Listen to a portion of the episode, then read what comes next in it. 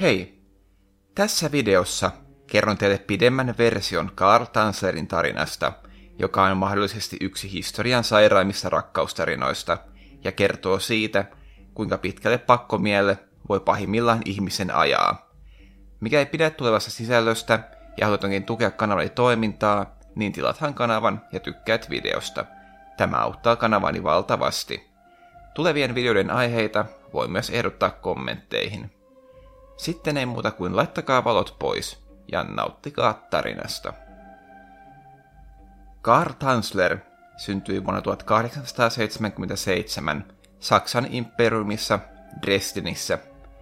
Miehen elämän alkuvaiheista ei ole kovinkaan tarkkaa tietoa, mutta ensimmäisen maailmansodan aikaan hänen tiensä vei Australiaan, jonka jälkeen hän muutti Yhdysvaltoihin vuonna 1927.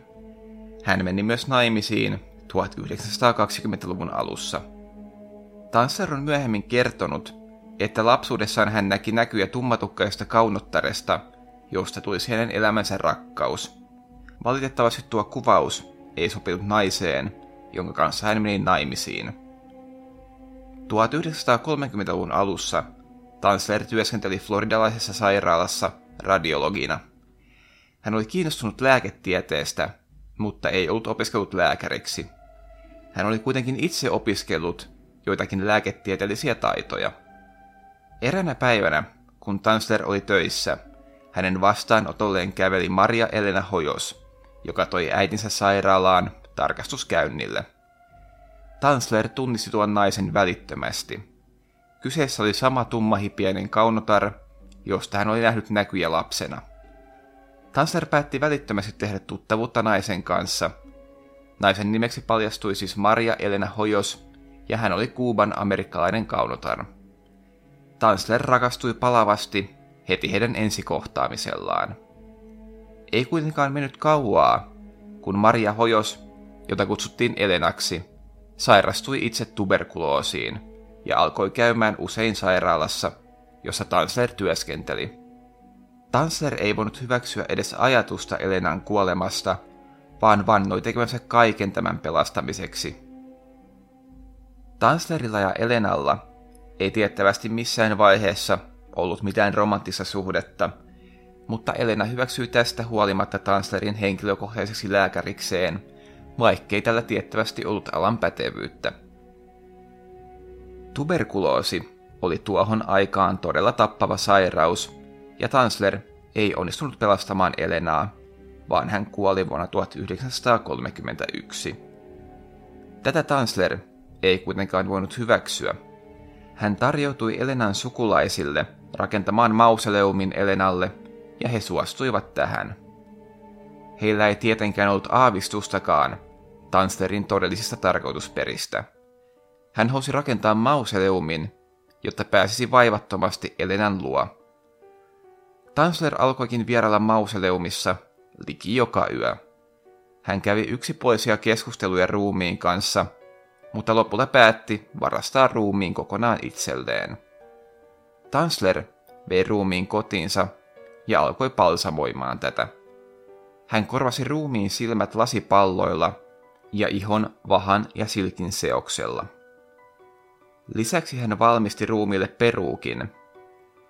Tansler oli ilmeisesti tässä vaiheessa todella syvällä omissa maailmoissaan, sillä hänen kerrotaan rakentaneen myös avaruusalusta, koska matka avaruuteen hänen uskomuksensa mukaan herättäisi Elenan henkiin. Tässä vaiheessa Tansler oli siis melko syvällä omissa psykooseissaan. Alkuun hän onnistui pitämään salaisuutensa, ja kukaan ei huomannut, että hän eli Elenan ruumiin kanssa. Vuosien kuluessa Tansler alkoi kuitenkin käydä varomattomammaksi, ja eräänä päivänä vuosien kuluttua Tanslerin naapuri näki, kuinka Tansler tanssi Elenan ruumiin kanssa. Muutenkin Tanslerin tekemisistä alkoi kiertämään huhuja, ja nämä kertomukset kantautuivat myös Elenan perheen korviin. Elenan sisko ymmärrettävästi järkyttyi näistä huhuista ja päätti kohdata Tanslerin. Hän löysi Elenan ruumiin Tanslerin kodista ja ilmoitti asiasta poliisille. näin Tanserin seitsemän vuoden yhteiselon ruumiin kanssa tuli päätökseen. Ruumiin löytymisen jälkeen oltiinkin aivan uuden edessä. Tanseri alettiin syyttämään haudan ryöstöstä, mutta hänen rikoksensa oli jo ehtynyt vanhentua seitsemän vuoden aikana. Tästä syystä Tanser ei saanut rikoksistaan minkäänlaista tuomiota ja hänet vapautettiin. Suuri yleisö oli tapahtuman käsittelyn aikaan pääosin Tanserin puolella ja oikeudenkäynti saikin runsaasti julkisuutta. Oikeudenkäynnin jälkeen Tanser muutti uuteen kaupunkiin ja aloitti uuden elämän.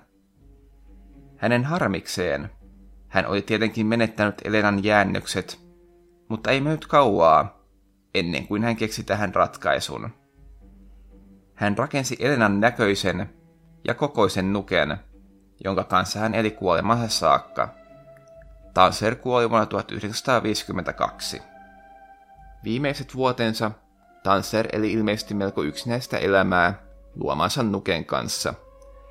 Tanserin ruumis löydettiin vasta noin kolme viikkoa tämän kuoleman jälkeen, ja tänä aikana häntä ei juuri kaivattu.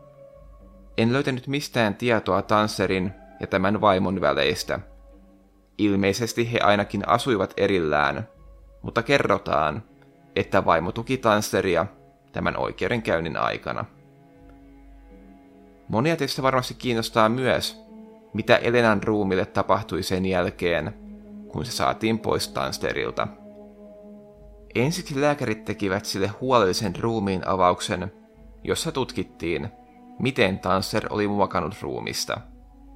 Tämän jälkeen ruumis haudattiin nimettömään hautaan, koska pelättiin, että Tansler yrittäisi vielä päästä ruumiiseen käsiksi. Hieman omituisesti ennen hautausta Elenan ruumis asetettiin vielä julkisesti nähtäville näyttelyyn. Ilmeisesti joku haistoi tässä tilaisuuden tehdä rahaa. Kiitos videon katsomisesta. Kuten jo aiemmin mainitsin, niin tapahtumien aikaan suuri yleisö oli pääosin Tanserin puolella tässä tapauksessa, joten kerrohan kommentteihin, oliko tämä tapaus vain romanttinen rakkaustarina vai puissattava ylilyönti. Mikäli taas pidit videosta, niin tilathan kanavan ja tykkäät videosta. Tämä auttaa kanavani valtavasti. Kommentteihin voi myös ehdotella tulevien videoiden aiheita. Muuten se on moi moi ja nähdään taas seuraavalla kerralla.